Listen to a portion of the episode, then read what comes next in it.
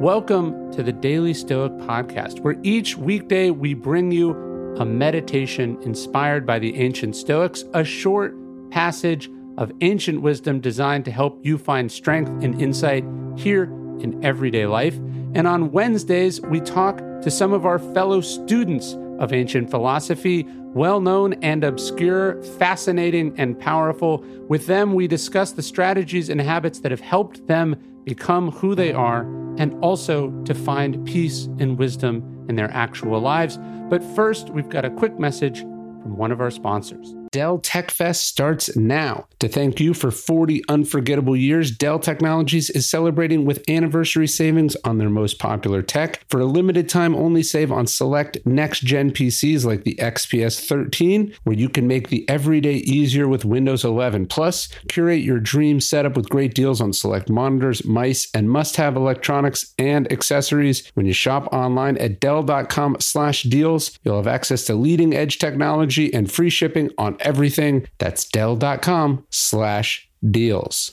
Every business is constantly asking themselves, what's a thing I can do to take my business to the next level? It's something I'm thinking about, of course, over at Daily Stoic and Daily Dad and The Painted Porch. And one of the tools I use for just that is LinkedIn Jobs, because LinkedIn Jobs knows that your success depends on the team you surround yourself with. That's why LinkedIn Jobs has created the tools to help you find the right professionals for your team faster and free. You might have just listened to the episode I put up where I was giving a talk at LinkedIn back in 2017. So I've been using LinkedIn a long time, because LinkedIn isn't just another job board. It has a vast network of more than 1 billion professionals, which makes it the best place to hire. And hiring is easy when you have that many quality candidates. It's so easy, in fact, that 86% of small businesses get a qualified candidate within 24 hours. We've hired multiple people here at Daily Stoic from LinkedIn. You can post your job for free at linkedin.com/stoic. That's linkedin.com/stoic to post your job for free. Terms and conditions apply. This is the opinion to care about. The knock against the Los Angeles Rams for seasons now is that they've traded away too many of their first-round draft picks. Monday morning quarterbacks and living room GMs seem to be convinced that they know better. And so does most of the sports media, who hasn't been afraid to criticize the team's moves, especially after setbacks and losses. Les Snead, the GM of the Rams, who I interviewed on the Daily Stoic podcast back in August, told us his strategy for ignoring the noise while building his second Super Bowl team in 4 years. I've taken a lot of the wisdom from the Stoics. He said, I intentionally practice Stoicism enough to know, okay, this comment or this tweet or this simple take shouldn't disrupt or even ruffle my emotion. I'm also aware that good television requires debate. Someone has to take the side that the Rams are doing cool things, and somebody has to take the side that they're not. Then they banter about it. That's all just noise that is part of being in this business. And if it gets you to doubt what you're doing, your process was probably a little bit flawed. And we should remember what Marcus Aurelius pointed out, that while we all care about ourselves a lot, for some strange reason, we often value other people's opinions of ourselves, of our actions, and our choices more than our own. We cede authority to and accept the premise of arguments from people who have no idea what they're talking about. When you know what you're doing, Les explained, you have to let your competence double as armor against criticism and complaints. It's not that he's egotistical or that he thinks he's better than anyone else who has his kind of job. It's that he knows there was a well-thought-out strategy in place that guided their decisions to trade away those first and second-round picks. In short, the Rams' view is that since drafting in the early rounds is so hit or miss, they'd rather trade for proven players than gamble on the potential of a first-rounder in order to win right now. And with this, he can rest easy and move confidently in the work still in front of him. A Stoic knows what they're doing. They don't wing it. They don't react emotionally or do things without thinking about them. They have a process. This is not just a better way to make decisions. It's also a better way to live with those decisions, no matter their outcome, even when they're misunderstood, even when they're doubted. You don't have time to care about what other people think about the things that you know. You can't afford to spare the energy or the effort required to respond, because you need every bit of it to get better. to make the next set of important decisions. It's your opinion, your standards, your strategy that you should care about most. Those are the things that are going to help you win right now. And with the Rams in the Super Bowl this weekend, do check out my interview with Les Snead on the Daily Stoic podcast. You can check that out at the link below. You can also just check it out by going to dailystoic.com/les, LES-Snead, SNEAD. I was trying to think about when I read the book Shop Class as Soulcraft. And I don't think it could have been in college because it came out after I left college. But as I grabbed my copy off the shelf, we sell it here in the Painted Porch also, but I grabbed my copy because I had a bunch of notes in it. Had this big sticker on it that said like college used textbook. So I must have bought it like used on Amazon or something. I don't know, but I got an old copy or a very worn copy, and then I put some miles on it because I loved this book. And I was thinking about interesting people I wanted to have on the podcast, and I just recommended the book to a friend of mine, and I thought, man, I should have Matthew Crawford on. And I reached out, and he was excited to come on. Matthew Crawford, he's an American writer, research fellow at the Institute for Advanced Studies in Culture at the University of Virginia. He majored in physics and then turned to political philosophy. He has a PhD from the University of Chicago. And on top of all this, he's a motorcycle mechanic. His first book, Shop Class as Soulcraft, An Inquiry into the Value of Work, was an instant bestseller. And then he followed that up with The World Beyond Your Head and Why We Drive: Toward a Philosophy of the Open Road. I was really looking forward to this conversation. Matthew is someone who has inspired me to think about things I do with my hands, how I structure my life in a lot of ways. And I'm a big fan. This was an exciting book. When I was thinking about books to stock in the Painted Porch, and I was thinking what I wanted in the philosophy section that wasn't just a bunch of dead old people, this was one of the first books that I thought of because it's a really accessible, practical book. It's what philosophy is supposed to do. It's supposed to change how we think about what we do and make us better at what we do and hopefully make us better citizens in the world. And that's what we talk about in today's episode. You can go to Matthew's website at MatthewBCrawford.com, or you can pick up his wonderful book, Shop Class as Soulcraft, at The Painted Porch at ThePaintedPorch.com. Anywhere books are sold. If you want to get a used copy on Amazon, I guess you could do that too. I'm sure Matthew would appreciate the slightly more sustainable approach in theory. It's better for the author if you buy a new copy. Support Matthew's great writing and enjoy this interview with the one and only Matthew Crawford on Shop Class as Soulcraft. So I thought I'd go way inside baseball to start. I was flipping back through the book. I must have read the book in college because I have the I have like a used college edition that I don't remember, but I read it many years ago. And as I was going back through, there's this one little section where you talk about some of the how you got all your tools or how you paid for all of them or something, and then you mention a grant that you got that was originally supposed to be for a book about Plutarch. Yeah. I want to nerd out about this because I would love to read that book. So tell me what that was, and let's talk about Plutarch. Wow. Okay. That's been 20 years, but I'll try. So, yeah, I was at the University of Chicago. I was writing a dissertation, PhD, on ancient political thought, and Plutarch became intriguing to me because, well, for a number of reasons, but for one thing, he's writing at this time. He's writing around 100 AD, just to put it in perspective. So this is a time when, Rome rules the world, obviously. This is sort of the peak of Roman Empire. And he is a Greek. And the Greek cities have been subdued by Roman rule, which is a little hard for them because they, of course, thought of themselves as the real ass kickers of the world. You know, sort of the Athenian Empire was this sort of this shining moment that they're clinging to. And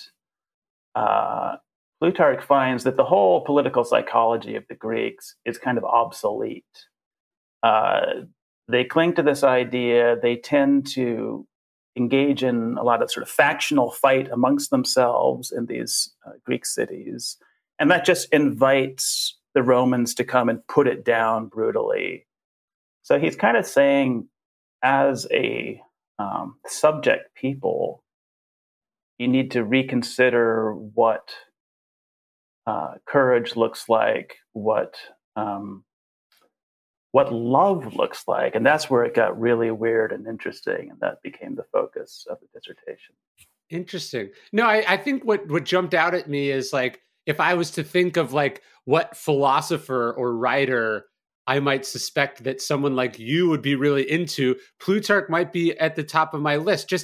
And I don't know what I have to base this on, but I feel like Plutarch was sort of a much more hands-on philosopher. Even though he was Greek, it didn't feel like he was, sort of very abstract. He was very practical. I mean, even just the fact that he was interested in the philosophy of, like, political life, like philosophy for the actual ruling of an empire, as opposed to merely the philosophy of ideas.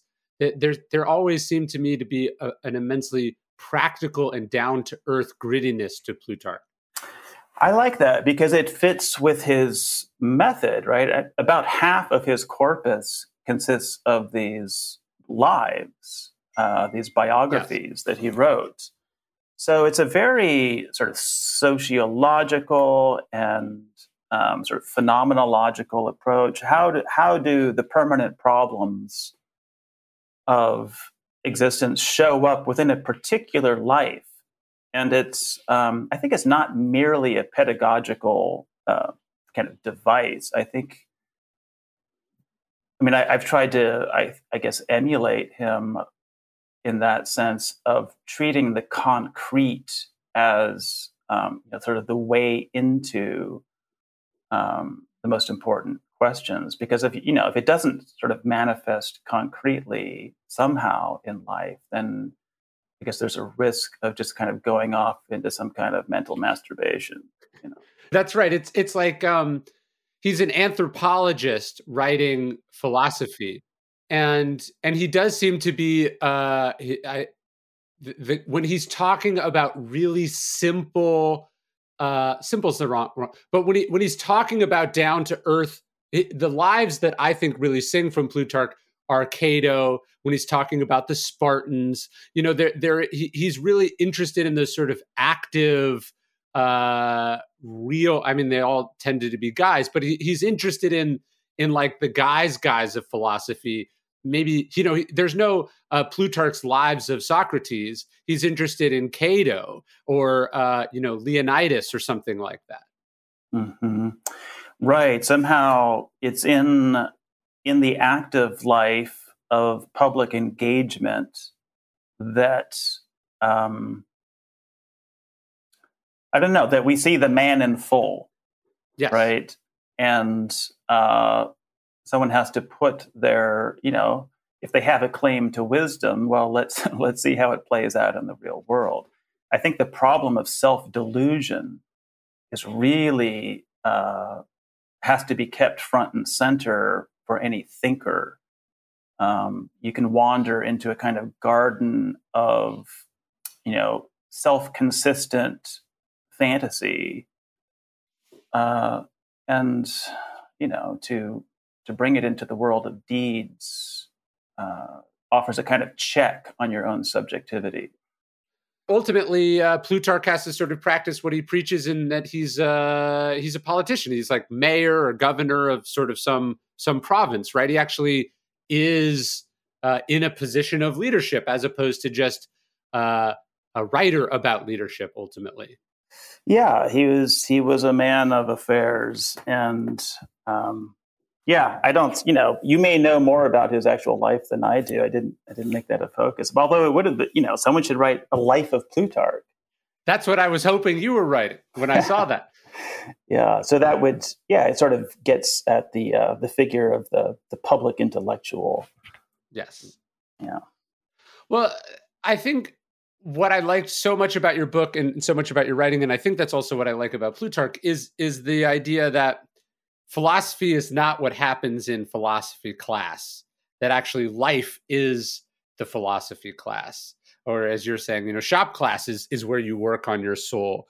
How did you sort of come? I imagine you studied philosophy. How did you come to think of philosophy as something very different than I would say most people or most of your peers do think about it?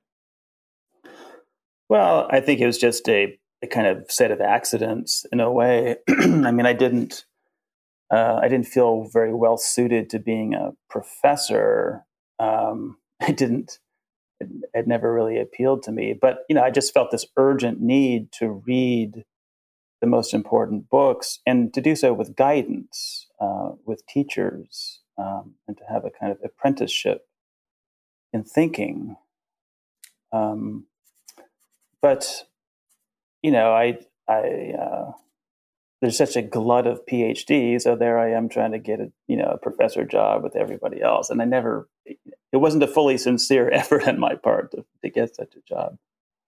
So I worked at a think tank for a little bit and hated that. And so that's when I quit to open the bike shop. And that turned out to be, for a while, you know, a pretty good thing. I guess at that point, I felt more like a kind of dissident thinker outside the system. And that's a great, I mean, it's a precarious position to be in but on the other hand, it's very freeing because you're not trying to please some tenure committee or peer-reviewed journals or something like that. And to my taste, academic thought has gotten quite constricted. And I guess there's a couple of problems. One is the professionalization, which is inherently kind of, you know, policing the boundaries of a discipline. And the other, of course, is the politicization, where it seems like everything has to somehow support the regime, you know, broadly understood. Yeah, the professionalization of philosophy is interesting to me because so many of the great philosophers in the ancient world, philosophy was the hobby, and there was some actual profession through which they were understanding and applying the philosophy, whether they were politicians or whether they were generals, whether they were, advisors or diplomats or whatever. Philosophy is not supposed to be the job, right? You're supposed to have a different job that helps you understand the philosophical ideas. Yeah. Well, a moment ago, you used the word anthropological, and I think that's right. I mean, to be a knower of human beings requires intercourse with human beings. Yeah, and there's not a faker intercourse than the academic classroom setting, right? Where I want to pull back now from that thought, because I think at its best, the seminar room can be a pretty magical place. I think you have to have a kind of rare teacher in a rare environment where the students feel that the most urgent matters are at stake, and we are creating an environment here of respect and seriousness and really searching. And I've had seminars like that, and they were really something. No, I agree that the classroom is a way to teach. I'm saying that the professor, that can't be their primary lens through which they understand and interact with human beings. Like, so I think when you look at the ancient world, it's their experiences out in the world that then qualifies a person to speak philosophically. Right. So your idea of intercourse, like you're running the motorcycle shop, you're dealing with yourself, you're dealing with the machines, you're dealing with the customers. This is giving you a lens through which to understand the world that you then communicate in the book. A book is academic. If you're teaching a class on Shop Class as Soulcraft, that would be fine too. But you couldn't have discovered what you discovered in the setting in which you in the book itself. You had to go out and do something. Yeah, I think an iterated process of kind of acting in the world and reflecting upon it in a kind of dialectic is how you kind of close in on some kind of insight. The action provides a kind of check on, again, this tendency toward self-enclosure and fantasy. But also experience in the world is always ambiguous and requires interpretation and reflection. And that's where other people can become very helpful interlocutors who will help you kind of clarify your own experience by talking it through, considering it from different angles. Yeah, I think about this like I have this little bookstore here in Texas. I had a marketing business for many years.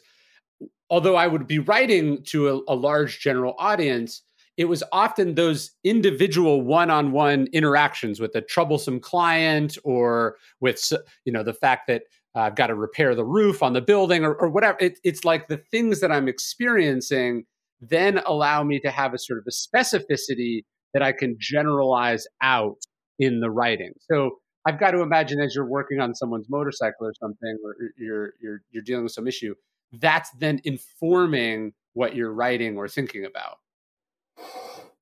Yeah. I mean, it's all a big mess. Yeah.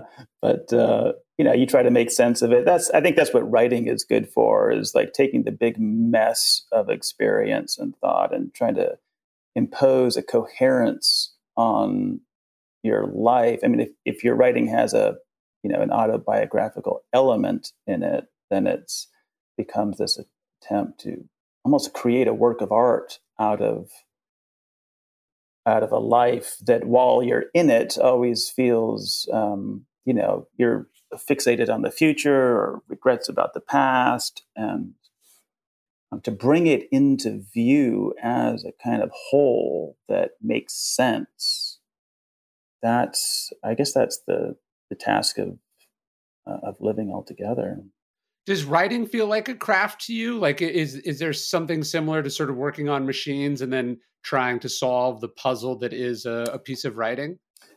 I would say so in this sense that, in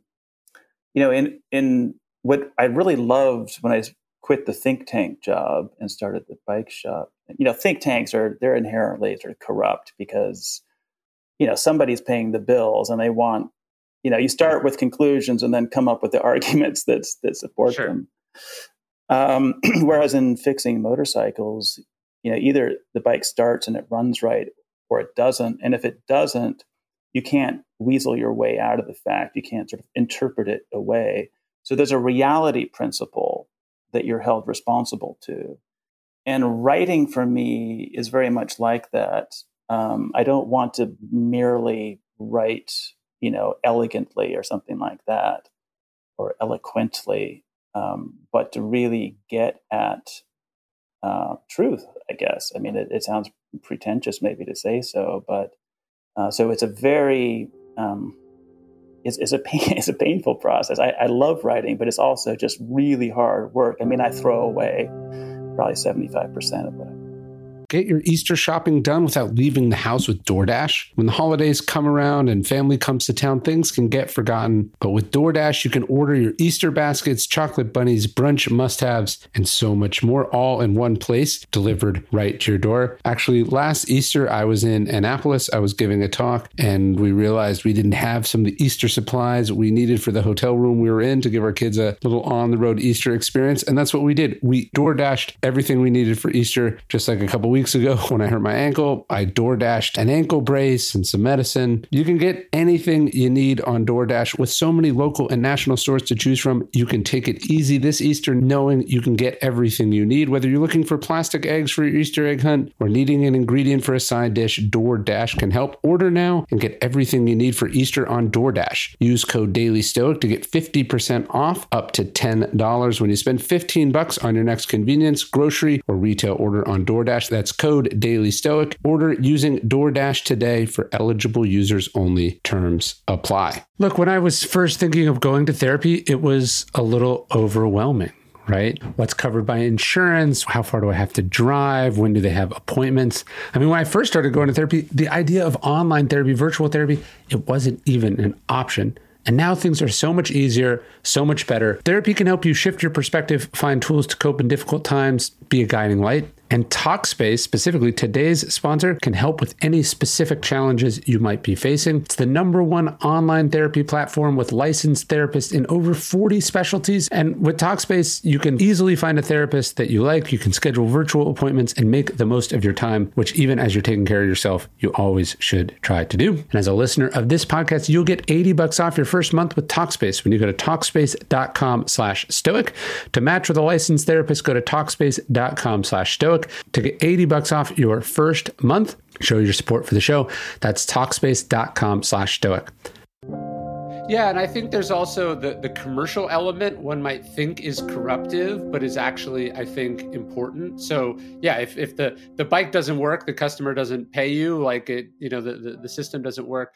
I think there's something I've always found to be a bit alienating and weird about a lot of professional philosophy, where you're reading some book and it's obvious that the idea of the reader never occurred to the person writing it. You know, they sort of comfortably wrote a book knowing that it would sell 200 copies, right? The idea of like making something that worked for regular human beings who might want to apply these ideas in their actual life sort of doesn't occur, I think, too often in academia, not just philosophy, in all elements.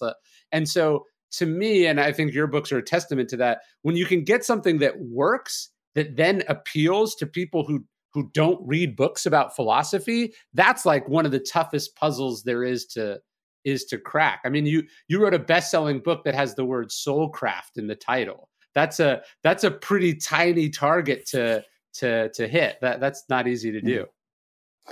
Yeah, I think you can. So the idea of commercial viability for philosophical writing is an interesting one. I think you're right that if you're getting at something real, one hopes that will be accessible to a lot of people and therefore, you know, maybe viable commercially. But then there's this other question that kind of overlays that, and that is what is valued in the marketplace, and that isn't necessarily line up with, you know, your aspirations as a writer. I mean, there is such a thing as, you know, just kind of trying to pander. Yes. I mean, these two things, I think you hold in tension, and you're, you know, it's interesting. I feel like I've never dumbed anything down. And that's, I guess I'm proud of that. Also, it wouldn't come naturally to me. It'd be painful to give something less than the most, you know, subtle and finesse and hard account that I can. But somehow the process of clarifying my own thought tends to produce something that, you know, is clear enough, I guess, that other people can dig it. No, that calling that attention, I think, is well said. Is probably a little bit like Aristotle's mean, where it's sort of something in between doing it exactly the way you want to do it, and then doing it in a way that is considerate or respectful of where the audience is and how that idea can be made accessible and usable for them. I think it was Epicurus who said, "Vain is the word of the philosopher which does not heal the suffering of man." I think you could have a pretty expanded definition of what heal or suffering is, but I think the idea is that the purpose of the writing should be to have an impact on actual people's lives, and that is easier said than done. Yeah, and you mentioned suffering. So right, there's a kind of therapeutic impulse, I think, in a lot of Stoic thought and some of the other schools sort of that were around the same time, the Cynics and the Epicureans. And it's funny, we're living at a time right now where I think the idea of, you know, sort of fragile selves in need of therapy has become so prevalent. It's really, I think, distorted our view of ourselves as being kind of a very little capacity to endure adversity. Yeah, resilient. We don't seem to be a particularly resilient population at the moment. It's very fragile and very averse to anything challenging or uncomfortable. Yeah, and I think that's one thing I've written about is what I call safetyism. There's this weird dynamic wherein the safer we become, the more intolerable any remaining risk appears. And I think, so there's a kind of strange feedback loop there. And I think one way to try to understand it is that that dynamic gears into a whole set of material interests, right? We have the helping professions who are determined to make us think of ourselves as, in need of help and is fragile. And there's the whole therapeutic state that's kind of, think about the whole COVID regime where we've had this extraordinary extension of expert jurisdiction over every domain of life. That seems like a consummation of this longer trend of kind of giving up our own judgment to experts and sort of giving up on the idea that we can determine what's appropriate risk for ourselves. But don't you think part of that is because one cannot determine, in something like a pandemic, it's very difficult to separate one's personal risk tolerance with the consequences of those decisions on other people? Yeah, right. It's a kind of collective action problem because it's contagious, very much so. And right, none of us are epidemiologists, so there's necessarily a certain amount of deference that's incumbent on us. But what's so extraordinary is we've seen how the kind of apparatus of science has been bent toward purposes that at times seem flatly anti-scientific. And it's this phenomena where science, with a capital S, has been pressed into duty as authority. And if you think about it, science as a mode of inquiry is almost, the whole idea of authority is anathema to it. It's a sort of freedom of the mind. So it's like science has to become something more like a religion in order to serve the function that we've assigned it. Yeah, I was thinking about that the other day. I wonder how much of this is a result of different entities abdicating their duty, thus forcing other entities into inappropriate roles. So like the reason the judiciary is so political is because the legislatures have ceased to do their jobs, right? Or the reason that companies, like a corporate culture is now politicized and companies are woke or whatever you want to call it, is because the employees in those companies are frustrated that they can't affect political change through the ordinary means, right? And so I wonder when the legislatures or the president or also just like basic human beings abdicate their responsibilities or obligations to each other, it forces that energy to go to inappropriate places. And I wonder if really a lot of the trouble we're having is because nobody is doing their job. And then inappropriate entities are stepping up and trying to fill that breach. Yeah, I think we've seen a fairly wide-ranging transfer of sovereignty from democratic decision-making to technocratic bodies that operate really quite insulated from the pressures of democratic politics. And this actually relates to the theme. So my most recent book is titled Why We Drive.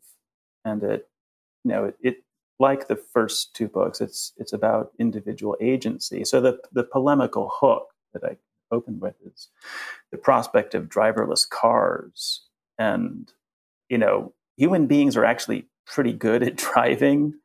And it often pretty impressive considering it's not like something we evolved to do. It's kind of magical. Well, yeah. And there's actually some great cognitive science on our capacity to mutually predict one another's behavior as this kind of evolved capacity of our brains. And it's kind of scaffolded by social norms that help us predict one another's behavior. And if you're ever at an intersection in Rome or Bombay, and you see, these unregulated intersections where, there's no lines, there's no lights, there's no curbs, there's no nothing, and you've got buses and, donkeys and cars and bicycles and pedestrians all just kind of finding their way through. It's actually can be beautiful to behold. You're witnessing the human capacity for an improvisational cooperation, and but when this when one of these tech guys looks at that, he's horrified because it looks chaotic, it looks messy. Right. There was this episode where an experimental self-driving car by Google came to an intersection. It was a four-way stop.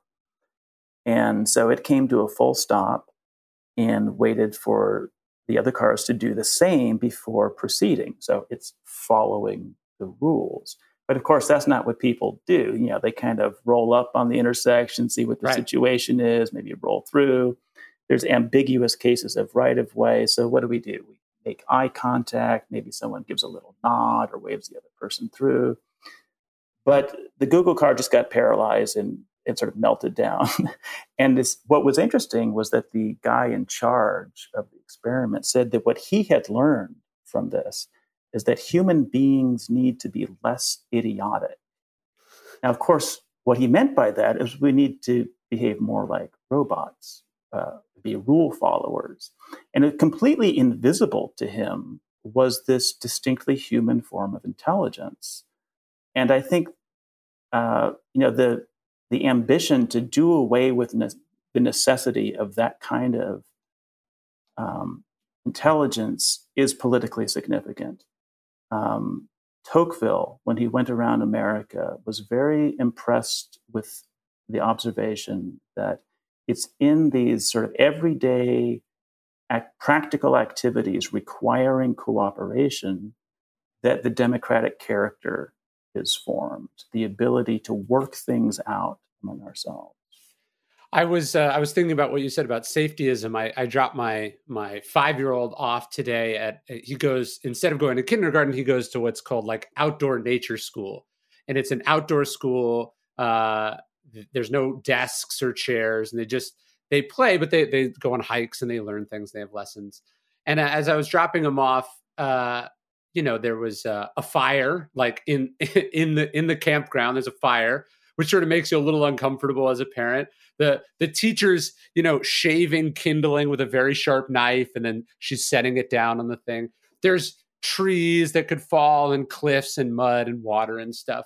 And there was a part of me that was uncomfortable because, as a parent, all you want is your kids to be safe all the time, and then the other part of me that was like, this is so amazing and so perfect, such a better actual preparation for the world. And then the other part of me was sort of chuckling at the fact that, sure, there are dangers from the things I just said, but also in the middle of a pandemic, being outside all day instead of being in a small, effectively windowless, poorly ventilated room is also much safer. So it also strikes me that oftentimes, in the name of safety, we actually do things that are profoundly unnatural or unsafe, and we just get normalized to them so they don't strike us as odd. Yeah, I think one problem is that we get fixated on one danger in particular and sort of tunnel vision. And, so by way of comparison, if every 100 yards as you're driving down the road, there was a giant flashing billboard that said how many traffic deaths there have been this month, well, people would just stop driving. And that's kind of, I think, what we've seen in the pandemic. I mean, the whole media and bureaucratic symbiotic sort of ecosystem has fixated on this one thing. And we sort of lose sight of the fact that we accept all kinds of risks in daily life that are comparable in their likelihood. So, so the lack of a kind of holistic picture of the risks that we take on just for the sake of living and doing meaningful activities. That's for real. Yeah, the other thing the pandemic has done for me is just to maybe the flip side of what you're just saying is, we were normalized to a whole bunch of risks that maybe that looking at afresh give us a different perspective. So, for instance, we get very concerned. I don't know, vaping comes out. So someone invents vaping, and we're very concerned with all the deaths, or negative health benefits to say vaping, which I'm sure are real, and I wouldn't vape and wouldn't want my kids to vape. But,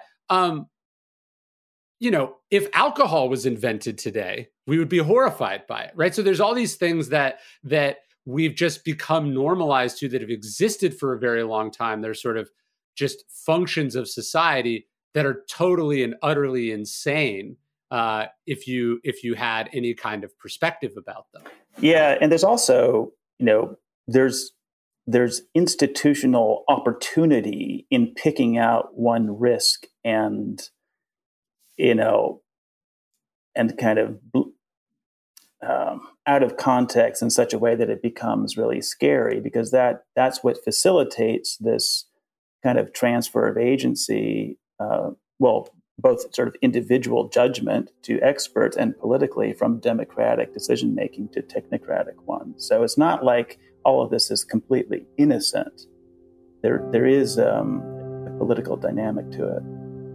The Daily Stoic is brought to you by Progressive Insurance. One of the cool things about podcasts is that you can multitask while you're listening, but depending on what you're doing right now, like for instance, if you're not in some kind of moving vehicle, there's something else you could be doing. You could be getting an auto quote from Progressive Insurance. It's easy, and you could save money by doing it right from your phone. Drivers who save by switching to Progressive save nearly $700 on average, and auto customers qualify for an average of 7 discounts. Discounts for having multiple vehicles on your policy, being a homeowner, and more. So just like your favorite podcast, Progressive will be with you 24/7, 365 days a year, so you're protected no matter what. Multitask right now. Quote your car insurance at progressive.com to join over 29 million drivers who trust Progressive. Progressive Casualty Insurance Company and Affiliates. National average 12-month savings of $698 by new customers surveyed who saved with Progressive between June 2021 and May 2022. Potential savings will vary. Discounts not available in all states and situations. With everyone fighting for attention, how can your business stand out and connect with customers? Easy. Get Constant Contact. Constant Contact's award-winning marketing platform has helped millions of small businesses stand out, stay top of mind, and see big results fast. Constant Contact makes it easy to promote your business with powerful tools like email and SMS marketing, social media posting, and even events management. These tools would have been super helpful to me when I was growing the Daily Stoic, when I was writing my first book, and in fact, have been. Right? The Daily Stoic is built around email marketing. That may well be how you heard of this very podcast. With Constant Contact, you'll reach new audiences, grow your customer list, and communicate more effectively to sell more, raise more, and fast track growth. So get going and start growing your business today with a free trial at ConstantContact.com. Just go to ConstantContact.com right now. Constant Contact, helping the small stand tall. ConstantContact.com. Well, the other thing I think about with COVID, so I think the death toll is like 1,200 to 1,500 a day, which is horrifying when you think about it. But that's roughly about how many people or less than die of heart disease. So all the arguments that you hear about this is a public health crisis, this affects all of us, nobody has the right to overrun the hospital system, et cetera. And then you're sort of like, wait, we've become very passively accepting of a rolling public health crisis, the number one cause of death in the United States, heart disease, that we've just accepted as being normal and, a byproduct of modern society, which, if we were to focus the amount of energy that we focused on COVID, if we really address the root causes of that issue, would also have a transformative impact on society. And a lot of the same moral arguments that people are making about COVID protocols and public health responses to that could be addressed to other public health crises that are just as important. Yeah, I think, standing behind all of this, I think, is the fact that we modern people have a hard time accepting death. Just the reality of it, right? This is all kind of frantic evasion of this existential fact that we are going to die. But, to say that, of course, is not to be pro-death and to say, don't try to, maximize your health. But it is to kind of point out that these risks we have very little perspective on them. And I think to live well necessarily involves accepting risk. To That's try right. to eliminate risk is to have a kind of half-life. You mentioned alcohol. I certainly wouldn't want to live without it. No, it's funny though. Like we are terrified of death, and then profoundly unhealthy day to day. And those two things are not just in tension with each other, but very unhealthy or very hypocritical. So it's like if you're so afraid of risk and so afraid of death, what are you doing stuff in your face with this junk food that will inevitably kill you prematurely, no doubt. So it's funny how you would think if you were rationally terrified of death, you'd live a very antiseptic, aesthetic, healthy existence. But that's not what most people do. Most people live recklessly with their individual choices and then go, someone should take care of this for me. Mm.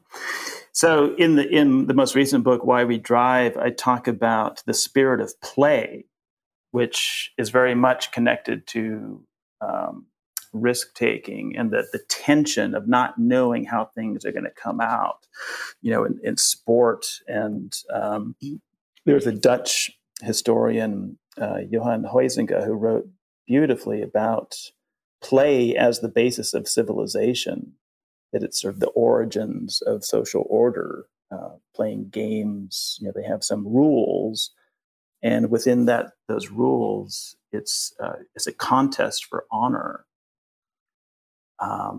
And you can't have play without putting something at stake, without risk. And very often it's risk of physical harm.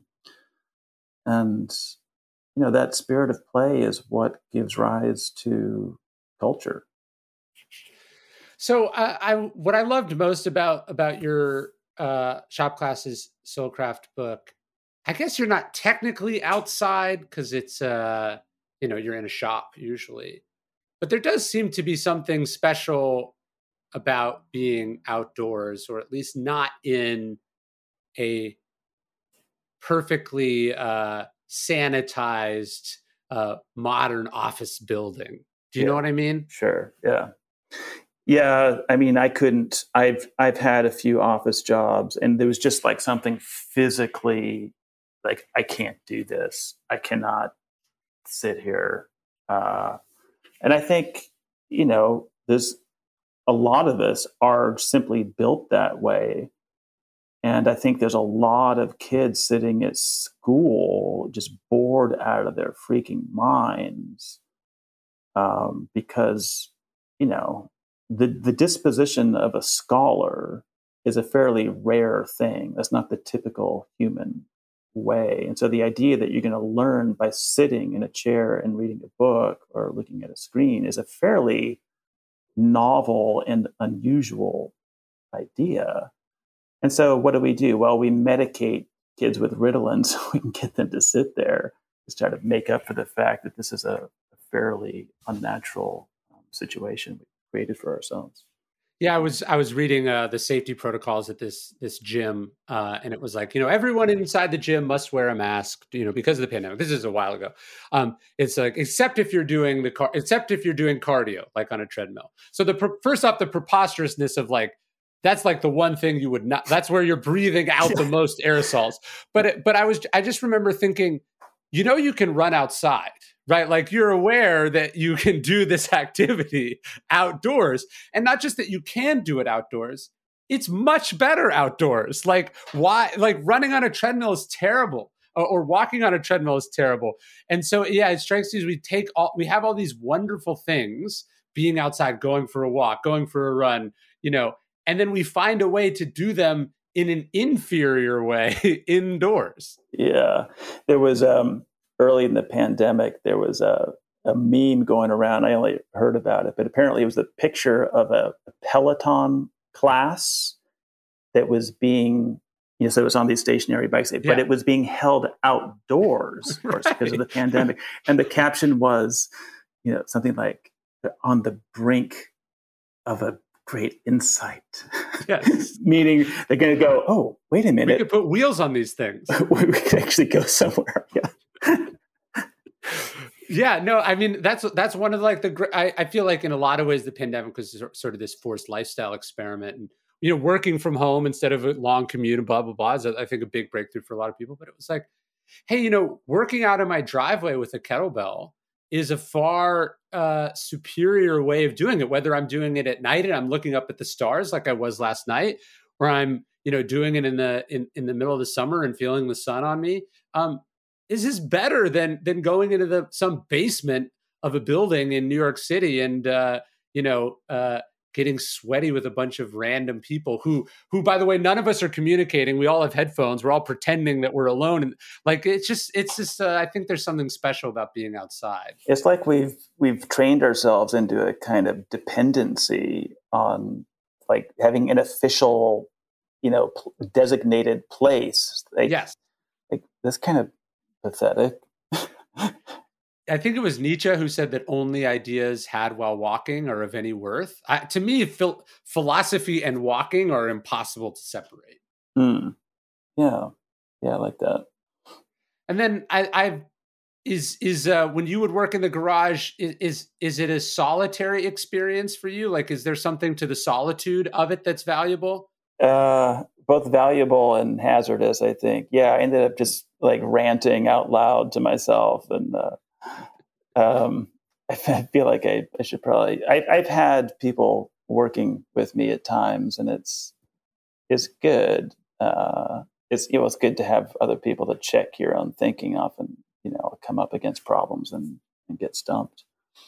But I'm in there mostly just ranting at the radio or something like an old fart. Yeah, I think. Like getting lost in there is something, that flow state, the solitary flow state where you forget what time it is, you forget what's happening, you forget everything but the task in front of you. To me, that's like peak performance as a human being. Do you get that when you're working, or is it you're so? It's a fleeting experience. There are times, usually I do a lot of metal fabrication. And it's usually in those, especially if I have something a little bit repetitive, set up a jig and drill a whole bunch of the same hole. You know, I wouldn't want to do that all day, every day, but when there is a kind of stretch of time in front of me where I know just what I'm doing, I'm all set up, you get a certain rhythm, and I feel my whole body relax. And those are really nice moments to be relieved of, having to constantly, there's a lot of just, it's thinking, working. It was very cognitively demanding, but those stretches of time where I can just go a little bit on autopilot are just really nice. Yeah, it's kind of like that Zen idea of chop wood, carry water. You're just sort of doing it. It's a little more complex than chopping wood and carrying water, but just like I find like when I'm checking or fixing fences on my ranch, it's like a very menial manual task, but you just sort of get into it because it's so repetitive, like you're saying. Mm-hmm. Yeah. Yeah, the idea of rhythm, like bodily rhythm, I've become aware is really valuable. And if I sort of step outside and ask myself, what would I look like to an observer? Do I look relaxed? Do I look natural and comfortable in what I'm doing? That's kind of a good sort of check to take. And okay, how can I arrange my workspace to be more, I don't know, just more zen or something? Yeah, I think that to me, that comes back to walking. I think like as a sort of a nomadic species that was meant to cover long distances, I think that rhythm, because I definitely feel I'm tapping into that when I'm walking. Like if I go for a long walk, I think that's the body sort of getting into that like space where you're effectively traveling, even if you're staying still.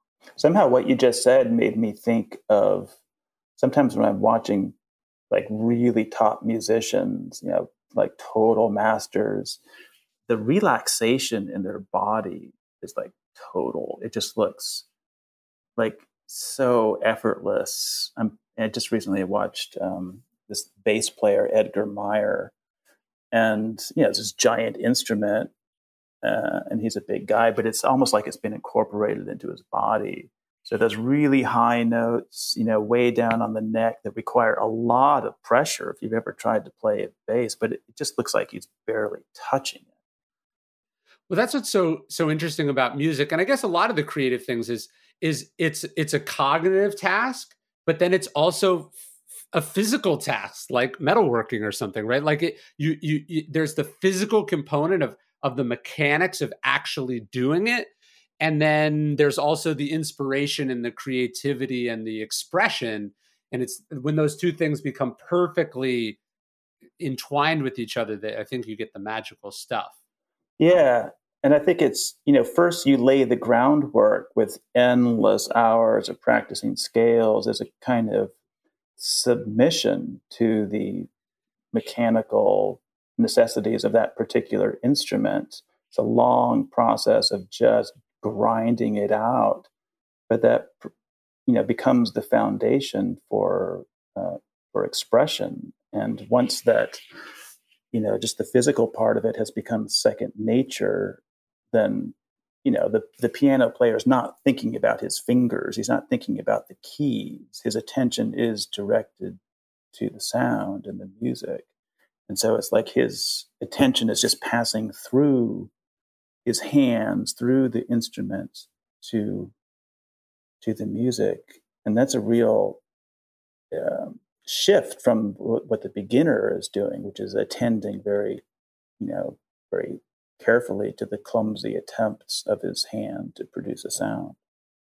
Yeah, although any beginner of music, especially like something like the guitar, the first thing you notice, or the first thing you feel, is the calluses developing on your fingers, because it's also that physical task. Like you're doing something with your body or your fingers that they're not used to doing, and you're putting a stress or doing a damage to them that they have to toughen themselves up to be able to. I bet like a mechanic's hands and the hands of a bass player or a guitar player, they'd be, I don't know if you could distinguish the two. One might be a little dirtier than the other, but I bet they'd have the same toughness to them. Mm. Yeah, calluses of playing a stringed instrument are so particular. Like there's one little spot on those fingertips, whereas like my hands are just been traumatized in every possible way. Speaking of starting something, I think one of the things, I don't remember if you talk about it in the book, but it does seem important. Like being bad at something when you start strikes me as something that we don't talk enough about, right? There is, I think, philosophical value in like, not just learning, but like being comfortable with how uncomfortably bad you are at something at the beginning. Yeah, and that gets back to what we were talking about earlier of a kind of cultivated fragility that is so sort of widespread in society. So, yeah, I have two kids, and I want them to have those experiences of crushing failure and ineptitude, because, you know, absent those, you can have a sort of sense of yourself as that doesn't match reality, and it becomes a crutch, you know, and then any experience that where that self-image gets punctured is then really painful. I think you have to experience it early on. Yeah, although let me ask you, I didn't know you had kids. That was something I was thinking about in the book. Like, I know you talk about people will go like, well, I don't change my own oil because my time is too valuable, right? And so they sort of rationalize not doing these things because the opportunity costs. I definitely get that. I have some fond memories of like just fixing fences on my ranch. And I was talking to my wife about them a while ago, and she was like, you know what I was doing while you were doing that? I was taking care of our infant, you know? Her point being that like I was sort of indulging myself, you know, fixing this stuff, getting back to the land, doing this task. But it's not just that there's an opportunity cost to it. There's almost kind of a selfishness to it in a life where we only have so much time. So how do you think about that? Well, opportunity cost is very real, and you can't learn to do everything and get good at it such that you could do it in a reasonable amount of time. So yeah, you have to pick your battles. I guess the sort of extreme on the other side would be an ideal of complete uninvolvement, which, you know, if you can sort of outsource every skilled activity to some technology or to some, you know, guest worker, then I guess that facilitates, right? I mean, it's a kind of this image of freedom, but underneath the freedom is, I think, a sort of lack of self-awareness of your dependence on others, really. Now, of course, the fantasy of total self-reliance is just that. It's a fantasy. So you can try to do everything for yourself, but, you know, the metal of those tools was smelted in some foundry, and there were miners who dug it out of the earth. So again, you have to kind of widen your field of view to take in we are dependent creatures. There was a very good book called Dependent Rational Animals by Alistair McIntyre. Well, and it's probably not honest, right? So we tell ourselves, oh, I don't mow my own lawn because I don't have the time. And then it's like, but did the 30 minutes you saved, did you spend that with your kids? Or did you spend that on your phone? Like, where are you actually spending the time that you're saving? Are you spending it being present? Are you spending it being available? Or are you spending it on more, you know, digital work or more knowledge work? And that probably, if we're being honest, that's where the vast majority of the time saving goes. Yeah, and I think we're afflicted with a bad conscience about that, a sort of time guilt, because we fuck off so much, right? All of us. Whether it's on the internet. I mean, people used to complain about novel reading as this kind of feminized, soft waste of a life. Now, I think the digital stuff is categorically different because it's designed to maximize time on device, right? The engagement algorithms. I mean, it's addictive by design. So that gets a little sinister. So how have you thought about teaching your kids about some of these ideas as far as sort of getting their hands dirty, shop classes, soulcraft? How do you, I get how you write about it in a book for adults. How do you teach it to an 8-year-old? I think just by example. Something breaks and hey, look at this. I've got some tools here. We can take this thing apart and see what's going on. And, you know, it's not by argument, but just by, I guess, modeling a presumption that the world is intelligible. The things we depend on can be understood if we take the effort and take it apart. And, I mean, just yesterday, so my wife had taken our a car up in the mountains with chains on the tires, and the chains came loose and took out the wheel speed sensors and the brake line. Anyway, she got it towed. The dealer wanted $1,300 to get it back on the road, and I fixed it with $75 worth of parts, and it took about a day. But I told my daughter, look, if you have tools, that's the best investment you can make. No, that's interesting. And I think also, like, the internet, these digital devices, they are also a tool, right? So you can use YouTube to fuck off all day and watch nonsense. There's also, this kid works for me. He does like sort of handyman tasks with all my different projects. And he doesn't know how to do anything, but he teaches himself how to do it from YouTube videos. I'm like, hey, can you fix this thing? Or, hey, I want you to build this for me. He doesn't have any formal training in these things, but he has the tool, which is his phone, that is, an infinitely vast library of instructions on how to do stuff.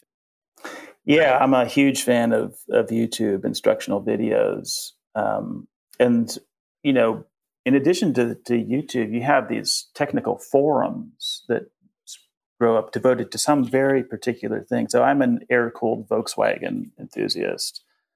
I'm just finishing a car I've spent 10 years building.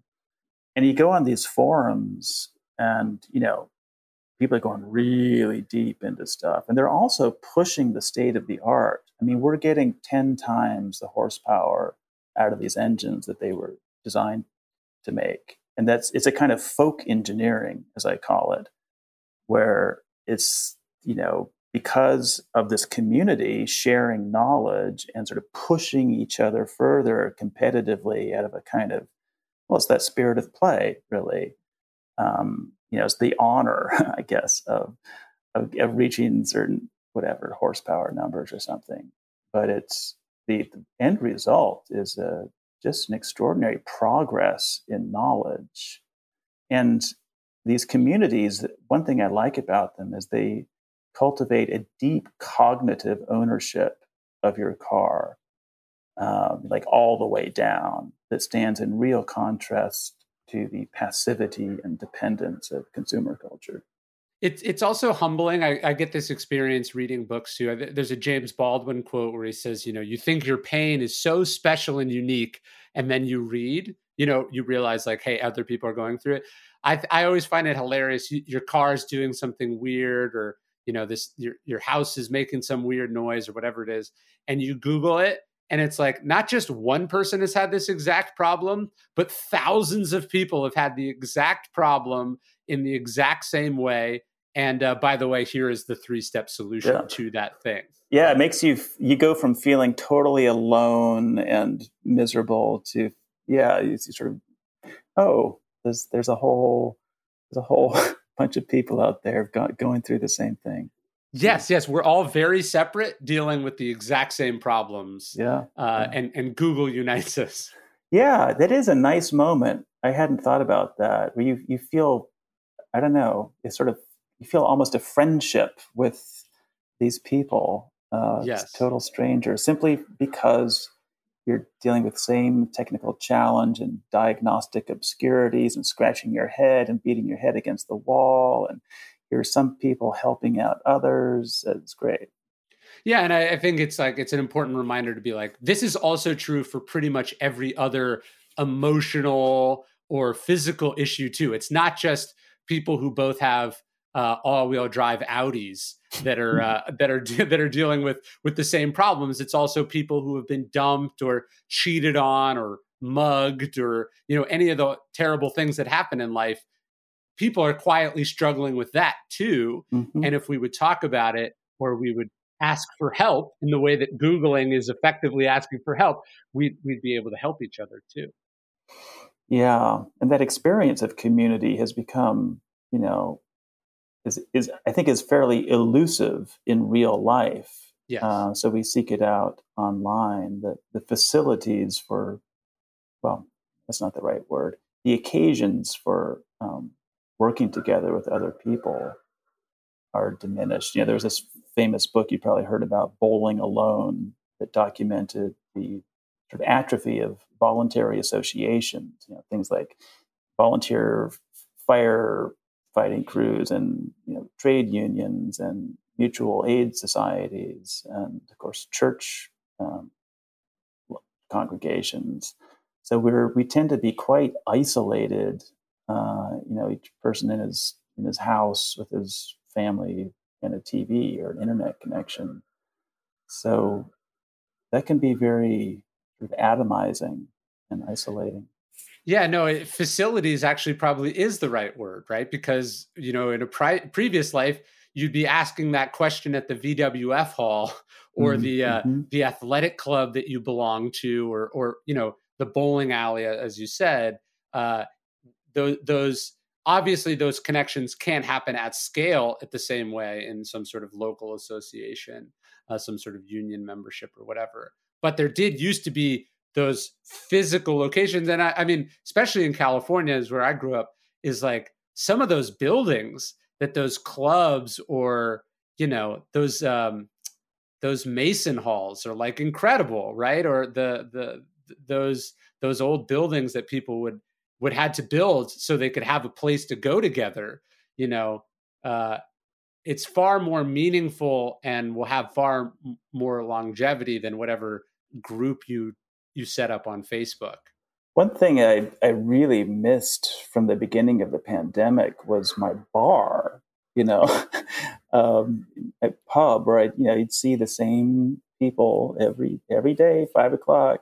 And there's something about just the embodied presence, you know, sort of seeing regularly the same people. And they're not people you would have chosen, right? It's just some random collection based on proximity. You know, we live in the same neighborhood. And so it's an unchosen association. But there's a serendipity to that. Yeah, exactly. Serendipity I like that word. It's, sort of, you just sort of throwing yourself into the world and exposing yourself to a kind of chance, the vagaries of whatever happens to be near you. No, I love that. I mean, even the fact that we're having to record this remotely instead of the same room, there is something lost in the atomization of how we do this stuff. Yeah, it's like so it's both. It's all very mediated and kind of distant, but then of course the scale and this kind of infinite. You know, you can connect to just about anybody. But I think also exploding that horizon of, you know, what is possible and what is therefore relevant to me comes with a cost, because anything sort of merely local and contingent and just happens to be here where I am, maybe starts to look less appealing simply because I haven't chosen it.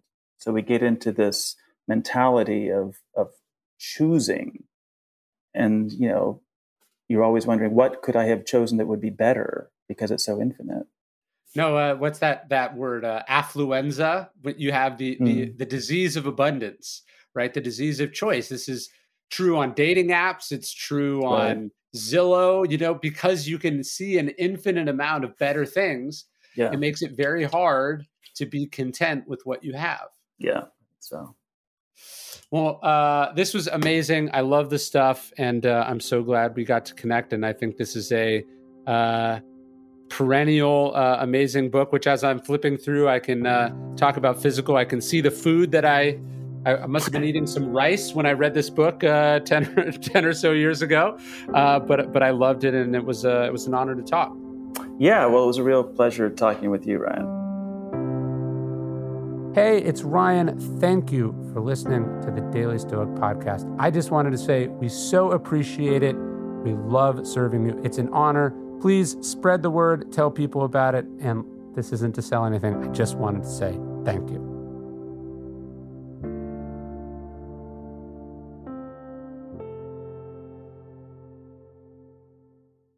Hey, Prime members, you can listen to the Daily Stoic early and ad-free on Amazon Music. Download the Amazon Music app today. or you can listen early and ad-free with Wondery Plus in Apple Podcasts. Hey, it's Guy Raz here, the host of How I Built This, a podcast that gives you a front row seat to how some of the biggest products were built and the innovators, entrepreneurs, and idealists behind them. Every week, I speak to someone new. Stories like Justin Wolverton's, a lawyer who just wanted a healthy alternative to ice cream, so he created Halo Top in his Cuisinart. Or Todd Graves, who grew his fried chicken restaurant Raising Cane's into one of the most successful fast food chains in the U.S. All of these great conversations can help you learn how to think big, take risks, and navigate crises in life and work from people who've done all of that and more. Follow How I Built This on the Wondery app or wherever you get your podcasts. You can listen to How I Built This early and ad-free right now on Wondery Plus. The early 2000s was a breeding ground for bad reality competition series. From shows like Kid Nation, CBS's weird Lord of the Flies-style social experiment that took 40 kids to live by themselves in a ghost town, to The Swan, a horrifying concept where women spent months undergoing a physical transformation and then were made to compete in a beauty pageant.